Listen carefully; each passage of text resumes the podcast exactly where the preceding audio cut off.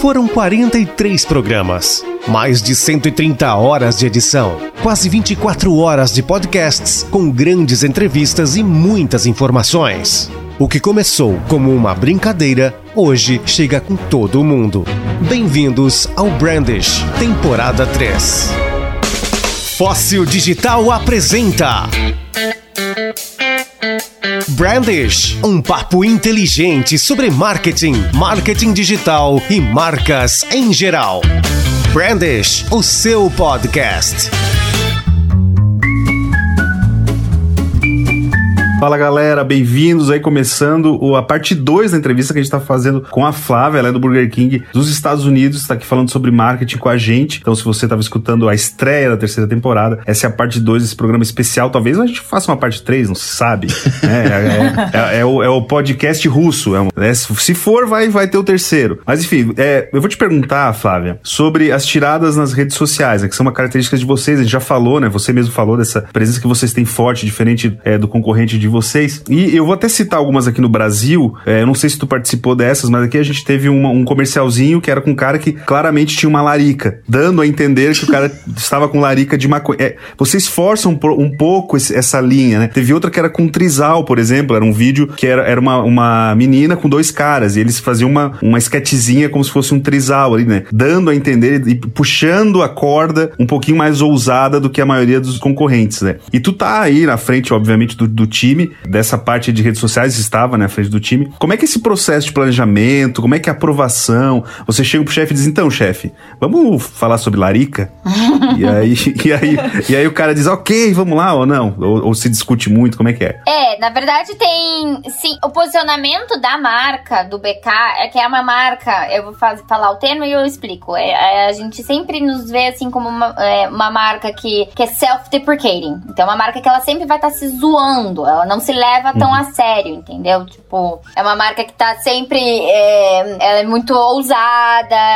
É ela, o fora da lei, né? É, o, for, é o, o, que você não vê. Aliás, o que faz o nosso trabalho um pouco, um pouco mais divertido, porém um pouco mais pô, posso ir nesse, nessa direção ou não posso, sabe? Eu tive algumas ocasiões, eu não estava nessa do Brasil, mas eu soube dela. Mas dentro do BK é, dos Estados Unidos, eu a, liderei algumas dessas. Quando vinha, eu fiz um, um, basicamente uma instrução, instruçãozinha, meio que assim, o que, que eu tenho que validar com os meus chefes, o que, que eu posso tocar sozinha ou validar com o nosso time de legal, né? Pra gente também não levar nenhuma, nenhum processo na cabeça. Mas é, o posicionamento da marca ajuda muito a gente ser, é, ter essa, essa liberdade e flexibilidade maior. É, eu trabalhava junto com a agência, a agência ainda toca todas todas as plataformas sociais.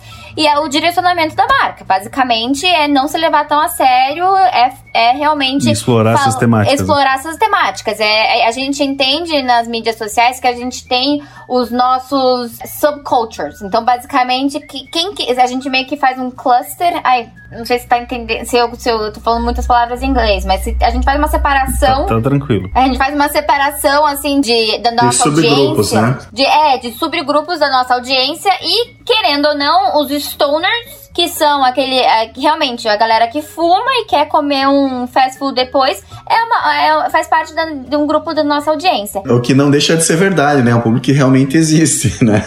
Não deixa de ser verdade. A larica, ela é real, entende? Então Exato. Gente...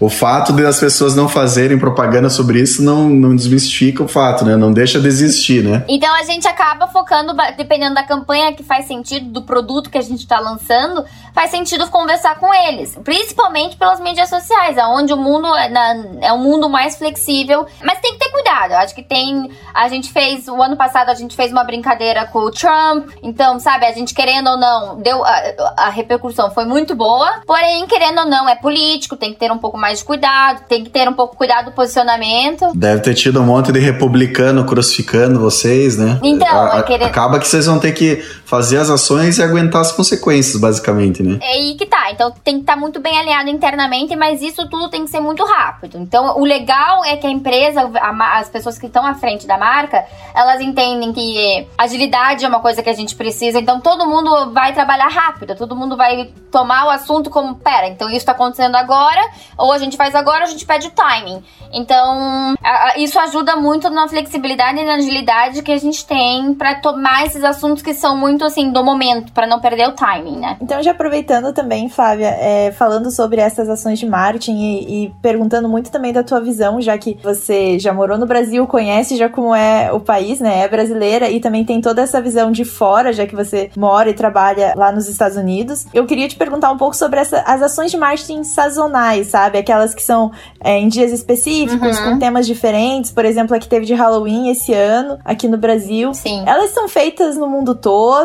É, vocês selecionam países que engajam mais, do tipo, ah, em tal lugar não funciona, Sim. mas isso é bem brasileiro porque o brasileiro gosta disso. Como é que acontece esse processo, assim? Bom, agora que eu tô no global, posso até explicar um pouco. É, muito das campanhas que eu fazia nos Estados Unidos, por exemplo, eu sempre tive um contato com o time de global, contando um pouco o que, que a gente estava fazendo. Então, o time de global tem a, a responsabilidade de pegar as campanhas de cada mercado e ver se outros mercados querem fazer o benchmark dessa campanha que já está desenvolvida, a, o conceito, e só precisa fazer a execução. É uma troca entre os times. É, existe uma troca, claro que tem que ter os direitos da agência, tem toda a burocracia por trás, mas se tá dentro, assim, é uma marca é, no mundo inteiro. É a mesma marca, o mesmo tom, o, a mesma guideline. Então, existe essa troca de benchmark. Quem faz essa troca hoje em dia sou eu e o meu chefe que estamos no time de global. Que você comentou do, do Brasil, foi uma ideia do BK Brasil. Muito legal. Que a gente acabou desenvolvendo em outras, em outras cidades da América Latina, em outros países da América Latina, que também deu certo. Olha aí o Brasil fazendo escola, hein? O Brasil fazendo escola. O Brasil é muito bom.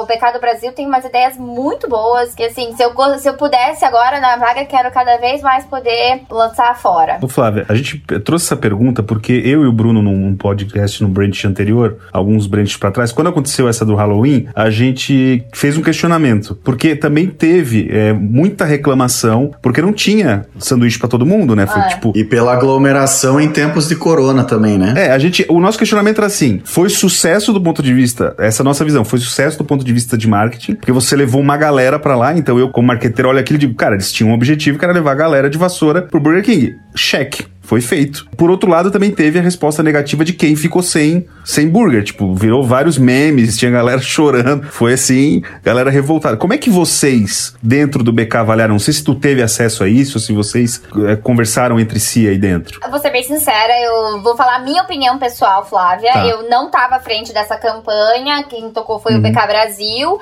foi super bem recebida outros países fizeram. Meu ponto de vista é que eu acho que uma coisa que a gente que, que a gente não aceita e que na campanha, nessa campanha a gente aceitou, foram pessoas a pé, né? Né? Normalmente o drive-thru não, não, não deve se atender pessoas que vão a pé, a cavalo, como Sim. for, não pode. Tá de carro. a cavalo. É. Tem gente que vai a cavalo pedir Burger King? Tem gente que vai, mas ó. Sim, cara, pode. você nunca viu isso, cara? É sensacional. Você bota no Google lá imagens, tem os caras que vão de cavalo no drive-thru, cara. Aí entendo que é uma, foi uma forma que o BK Brasil conseguiu de deixar no, no ambiente externo devido à pandemia, que o Bruno comentou. Mas eu acho que, de certa forma, não tinha expectativa expectativa que tanta gente fosse. É, Sim, foi absurdo. Que acabasse a, o supply, né? Que, não, que fosse uma demanda tão grande. Mas eu não, não vou comentar porque eu não tava à frente. Tenho, eu Sim. acho que é uma pergunta do, do BK Brasil, que se eu tivesse no Global na época até falaria, faz um mês e meio que eu tô na, na vaga de Global. Então eu fico com um pouco de receio, mas. Eu acho que tem um ponto importante nisso, né? Porque assim, com certeza eles fizeram lá com a promoção os termos e condições, né? Tipo, ah, essa promoção está sujeita até acabar o estoque, etc. Com certeza. Mas claro que o brasileiro não vai ler tu isso. Acha que alguém né? leu, cara? Ele vai, vai ver, putz, acabou o negócio, nossa, que troço mal preparado, que não sei o que, né? Então, assim, é, existe aquilo, né, para imunizar a marca, digamos assim, mas as pessoas de fato não vão ler, né? Então, como o Diego comentou, do ponto de vista de marketing, a gente considera, cara, foi um sucesso, que viralizou pra caramba, né? Aquilo, fale bem, Sim. fale mal, mas fale de mim. Então, assim, bombou, né? Brasil inteiro. É, inclusive, uma das imagens que mais bombou foi de Curitiba, ali no, no BK da Batel. Da né? Batel, foi, é. é. Foi o que eu mais vi. Então, eu, no meu ponto de vista, também foi um sucesso. Né? Mas sem dúvida teve esse, esse disclaimer aí, né? De, é, até supply less, até os hambúrgueres acabarem. É, sem dúvida. Eu com é. certeza não acredito que não iam pensar nisso, né? Mas enfim. Diego de Matia, vamos falar de, de game? É, é eu que tenho que puxar essa? Ué, você é o cara dos games, né? Ah.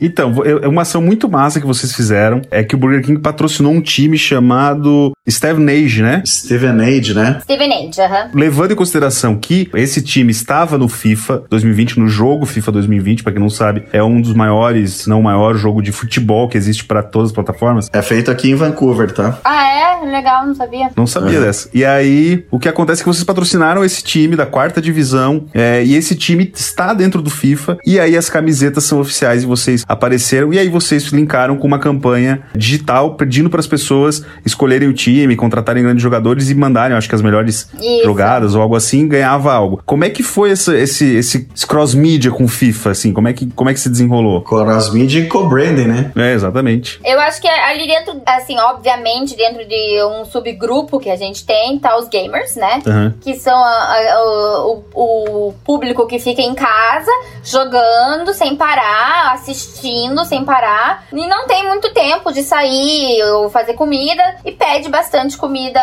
comida em casa. Então, aí o, o motivo da gente entrar no mundo do gaming, que é um mundo assim monstruoso e muito a se explorar. É uma campanha, essa campanha foi liderada pela, pela David e pelo Fernando Machado, o próprio CMO. E foi, foi em 2019 que a gente fez com o time masculino, justamente para a gente estar tá dentro da. Você explicou exatamente como a campanha foi desenvolvida. Foi uma forma de a gente estar tá presente nos maiores ícones de, de futebol com a nossa logo. Então foi um, um, um totalmente um cross-branding super bem feito, assim, uma, uma das campanhas que eu mais tiro o chapéu dentro, dentro da companhia. E que a gente consegue a exposição da nossa marca num, num, num, time que é muito esquecido, né? Foram feitos aqui, pelo que, pelo que eu li, né? Mais ou menos 25 mil gols foram postados é, nas redes sociais, as pessoas postando, obviamente, 25 mil vezes em que a logo de vocês Isso. estava aparecendo na, e, e nos usuários, né? Não eram vocês postando, né? E só lembrando, esse time ele é do, é do interior da Inglaterra, isso, né? Isso, isso, interior da Inglaterra. É, né? E o mais legal é que agora, dia 8 de dezembro, a gente anunciou o nosso patrocínio para o time feminino da Steven Age, que não tem patrocínio, não tinha até então. As, as meninas que jogam ganham assim, o gap de salário é tremendo e a negociação desse contrato foi uma coisa muito bizarra, porque a gente queria companhia queria, a BK queria dar o mesmo valor de patrocínio pro masculino pro time feminino. E eles falaram: "Não, mas não precisa, pode ser menos, digamos assim". E a negociação foi meio bizarra porque a gente não, é direitos iguais. Sim, podia ser até ruim pra marca, né, Flávia? Imagina você patrocinando Isso, é. time com valor abaixo do que patrocinou o outro, a gente sabe como é que tá se desenhando, né? Então, hoje a gente patrocina tanto o masculino quanto o feminino no mesmo valor, valorizando essa diversidade, tanto o masculino né, o homem e a mulher. É um dos grandes focos da companhia também. Eu achei sensacional a sacada de vocês terem chamado de Burger Queen, né, cara? Isso foi demais. Sim, sim. E a camiseta delas também é Burger Queen, das, das jogadoras. A gente mandou uma camiseta para cada jogadora com a, com a logo diferente. E naquele dia, a gente mudou a logo em vários, em todas as plataformas de mídias sociais. Aquele dia era o dia da Steven do time feminino. E foi bacana que eu tava lendo assim que o time, além de ganhar muitos torcedores e novos associados, também bateu recorde de venda de camiseta, cara. Então, é Isso. é legal, né? Um time de quarta divisão, eu imagino que deva ser, tipo, muito fundo de quintal, assim, né? E vocês deram um puta de um upgrade para eles. E muita gente não conhecia, né? Então, assim, pra, a parceria com o time é muito bacana. Eu acho que isso é legal porque acaba, talvez, até puxando outros patrocinadores também, né? Se a gente for ver, dá uma visibilidade para um clube que até então ninguém conhecia, né? E eles isso, indo é. bem no campeonato, etc., né? Com esse patrocínio, podem atrair outros patrocinadores, até locais, né? Pensa, tipo, patrocinador local, porra, vou querer estar junto com é. o Burger King, sabe? Então, com certeza, isso vai puxar é, eles para cima, sem dúvida. Até me lembra um pouco da, do jeito das ações do, da Red Bull, né? Que eles patrocinam tudo que é esporte, até bolinha de gude, né? Os caras devem ter Lançamento de avião de papel. Tem competição patrocinada pela Red Bull é. do Brasil. Meu Deus. Então, assim, os caras dando visibilidade para qualquer tipo de esporte, né? E, e, eu acho legal que eles produzem muito conteúdo por trás disso. É, eles têm uma série de vídeos fantástica no YouTube com vídeos incríveis, cara, diversos lugares do mundo de esportes que às vezes a gente nunca ouviu falar. Tem até em, no Brasil, tem um em Floripa de downhill que é sensacional. Então eu acho muito legal esse tipo de ação, né, que, que as grandes marcas têm feito. O que eu mais admiro, de certa forma, é que a gente consegue alcançar um, valor ou até um valor não só não, não, não, não financeiro, mas um valor de marca e a gente consegue mostrar sem gastar tanto dinheiro, entendeu? E uma campanha pra gente, pra Burger King ser o patrocinador de um time de, né, de primeira divisão, seria muito mais caro e a visibilidade com certeza ia ser a mesma, entendeu? Então aí, aí essas são as campanhas que eu acho que são as campanhas muito inteligentes que conseguem gastar menos, criar um valor um brand presence tão grande quanto. Não, eu ia, eu ia comentar, Flávia, da inteligência da, das ações, como tu falou, ser fora da curva do que é o normal. Porque o normal para uma marca como BK seria patrocinar o Real Madrid, entendeu? Vamos lá, a gente tem. Porque tem, a gente sabe que vocês têm dinheiro para fazer isso se vocês, se vocês quisessem. Aí vocês saem da curva normal do negócio, vai, vamos patrocinar um timeco lá da, da cidadezinha tal, que a gente sabe. E, e, e outra, né? Fazer com que o público faça a mídia espontânea. Eu fico imaginando o quanto vocês devem terem, devem ter aí a capitalização disso, né, em mídia espontânea, em propaganda de forma espontânea. Deve ter sido na casa dos milhões, né? Porque 25 mil gols sendo postados no, nas redes sociais, Twitter, eu vi post em Twitter, eu vi em Facebook, eu, vi, eu acho que eu só não vi no LinkedIn nego postando gol com o Steven Age aí, mas o resto eu vi em todo, tudo quanto é lugar. Parabéns, assim, ó, fora de série. Ah, muito obrigada. Eu acho que junta também a imprensa. Uhum. É, acho que essa em campanha especificamente chegou a, a, global a quase um bilhão de impressões, né? Sensacional. E a gente vê que não é só o normal, né? Também não é o mais fácil. Isso. Não é. seria só o normal, vamos por patrocinar o Real Madrid como o mais fácil, né? Uhum. Algo bem mais seguro e tranquilo de se fazer. A gente vê toda a estratégia que tem por trás de você começar isso e, e o time que você vai ter que mobilizar e os caminhos por onde vai. Então a gente vê que que a gente pensa muito, né, quando a marca é muito bem posicionada nas redes sociais, sobre o que ela tá realmente fazendo, né, não só falando. E é, você citou, Flávia, a questão de estar sempre atualizado, estar sempre indo atrás, e nossa, são campanhas muito profundas, muito bem desdobradas, que realmente querem atingir todos os públicos. Então, assim, é um processo animal, assim, muito legal conhecer tudo isso. É, isso é uma coisa que a gente conversa muito na agência, que é significar as coisas, né? Às vezes, sei lá, você vai ah, dar uma começou. caneca de brinde pro teu cliente, mas se você bota um ah, meu Deus. Flávia, isso aí é. Mas se você dá um significado para aquilo, né? Talvez uma é. coisa que funcione.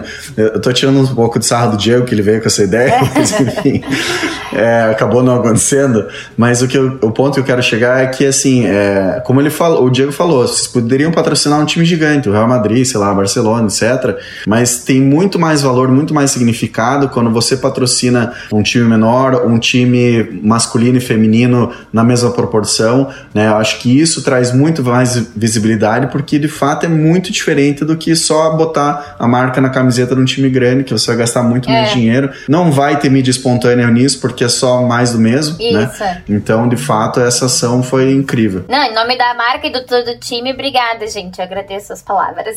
Muito bem, cara. A gente comentou um pouquinho também sobre o, o mercado de trabalho ali, né, da, da tua carreira e tal, mas só pra gente é, trazer mais luz e esperança para os brasileiros aí, o que, que um, um, brasileiro precisa fazer para entrar no mercado de trabalho internacional e para chegar numa marca grande que nem o BK? Qual que é a tua opinião pessoal? Assim? É, eu acho que. Eu acho assim, de, de forma geral, eu não sei se o pessoal sabe, mas o, o BK nos Estados Unidos, eu, eu, se eu chutar somos em 20% da, do escritório são brasileiros. E assim, o brasileiro ele trabalha muito bem, né? Querendo ou não, o brasileiro que se adapta a uma a cultura BK, ele, ele trabalha muito bem e é, tem que criar a oportunidade de mostrar isso, né? Eu acho que o estar sempre atualizada, não só no que tá acontecendo dentro do Brasil, mas mundo afora, procurando estudar, querendo ou não, tá com o inglês afiado, tá com o inglês, assim, inglês tem que ser, querendo ou não, a, a sua quase sua primeira língua.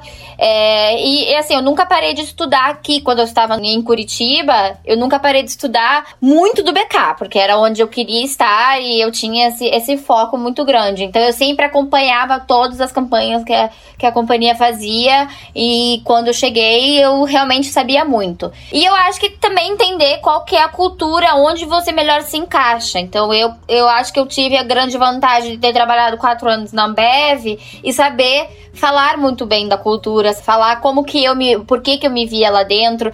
Querendo ou não, isso me ajudou muito a entrar como uma internacional dentro da companhia, entendeu? Pude me posicionar de certa forma que fez com que eles entendessem que eu ia entrar com muita paixão e sabendo como que o jogo era jogado, basicamente. E você acha que tem assim algum preconceito com o brasileiro ou, pelo contrário, eles são muito bem vistos assim no mercado internacional? E se é fácil, né, para entrar tendo esses requisitos tipo assim, comparado ao americano, né? Sim, não, eu acho que rola, acho que tem as suas dificuldades de você ser é, uma pessoa de fora, ser internacional, acho que você tem que pagar muito mais pedágios. Eu posso falar da minha experiência, né? Mas eu acho que existe uma dificuldade maior, não só pela língua, porque você está sempre falando a sua uma segunda língua, nunca vai ser a língua que você vai estar mais confortável, que é o português, mas eu acho que tem, eu acho que você tem que provar bastante dentro, porque querendo ou não, você tá pegando um lugar de um americano, entendeu? É, eu acho que você tem que mostrar bastante seu valor. E no meu caso, é, sendo mulher, no mundo corporativo, eu ainda tenho a sorte de estar numa companhia que valoriza muito, mas acredito que dentro do mercado, assim, em outras, outras empresas, talvez seja até mais fácil ou até mais difícil, mas com certeza não é como se você fosse um americano. Acho que tem um, um porém a mais. É, eu concordo. Eu, eu só queria compartilhar um pouco da minha experiência aqui também, porque assim, é, hoje eu vejo que tem brasileiros em todas as empresas grandes, né? Isso é, é, é muito bom de ver, mas são poucos, né? São poucos que estão ali. Por exemplo, a gente teve uma reunião geral da, da Noni North America com o CEO e os, todos os heads apresentando o plano 2021 e tudo mais. Cara, e tinham dois brasileiros num grupo de 10, sabe? Já é fenomenal, achei fantástico, né? Mas, por exemplo, eu trabalho hoje com um dos produtos deles, que é uma linha de suplementos, e no marketing eu sou o único brasileiro, não, e tem uma mexicana e o resto é canadense. De um grupo de 40, sabe? Então, só que assim, tem muito brasileiro aqui né, que trabalha aqui e tudo mais, mas às vezes eu acho que as pessoas se limitam pelo inglês por medo de tentar e às vezes aquilo nem é um impedimento de fato, né? Eu acho que é, as pessoas temem que ah, não vou dar conta, Sim. não sei o quê, e, e nem arriscam, né? Então, assim, eu vejo que esses que estão ali na, na ponta e tudo mais são aqueles que dão a cara para bater tá, mesmo. Certeza, e, é. né? e não estão nem aí se vai ser julgado, se não vai. Então, é, eu, se eu pudesse dar uma dica com relação a isso, seria isso, né? Tipo, vai dar a cara a tapa mesmo, mas, cara, sem dúvida, o inglês tem que estar tá muito afiado, Sim. porque você vai estar tá concorrendo com canadense, com americano, é. né? E assim, até para complementar, fica mais fácil, mas nunca fica fácil. Tem dias e dias, Exato. eu diria. Porque tem reuniões e reuniões. Eu tenho uma reunião com. Volte e meia, quando eu tenho reunião com o presidente, que eu tenho que fazer uma apresentação, mostrar números, eu sempre treino antes. Não, não consigo, como eu fazia muito aqui no, no Brasil, de chegar. Eu sei o conteúdo, sempre vou saber. Né? Mas eu não consigo ser tão espontânea, porque eu, eu realmente. Porque às vezes, com nervosismo, com aquela pressão, a palavra some da cabeça. Não sei pra onde ela vai, eu mas ela não Eu faço a mesma coisa, cara. Eu faço a mesma é. coisa. Então, eu acho que sendo de fora, só requer que você trabalhe um pouquinho mais duro, que você se dedique um pouco mais. Mas aí fica, é, eu acho que acaba acostumando, vai indo aos poucos, vai treinando.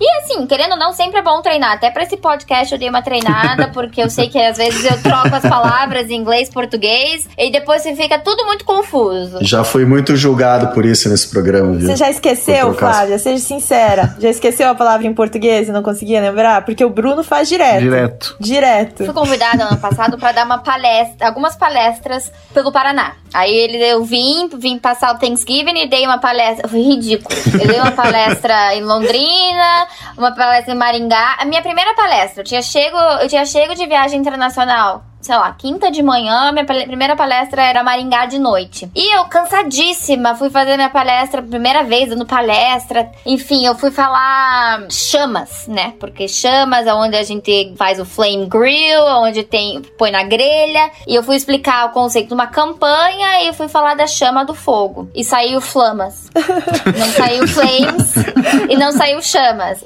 Saiu flamas. Foi ridículo, ridículo. Então, assim, eu digo que a gente não fica bem em nenhuma das línguas. A gente fica, acaba ficando burra em todas as línguas porque é. troca tudo. Não, não nos julguem, é realmente. Como diz um amigo meu aqui, ele fala assim: o meu inglês não tá bom e meu português tá pior ainda. não, é, é, é para sempre isso. Sempre vamos estar nesse dilema.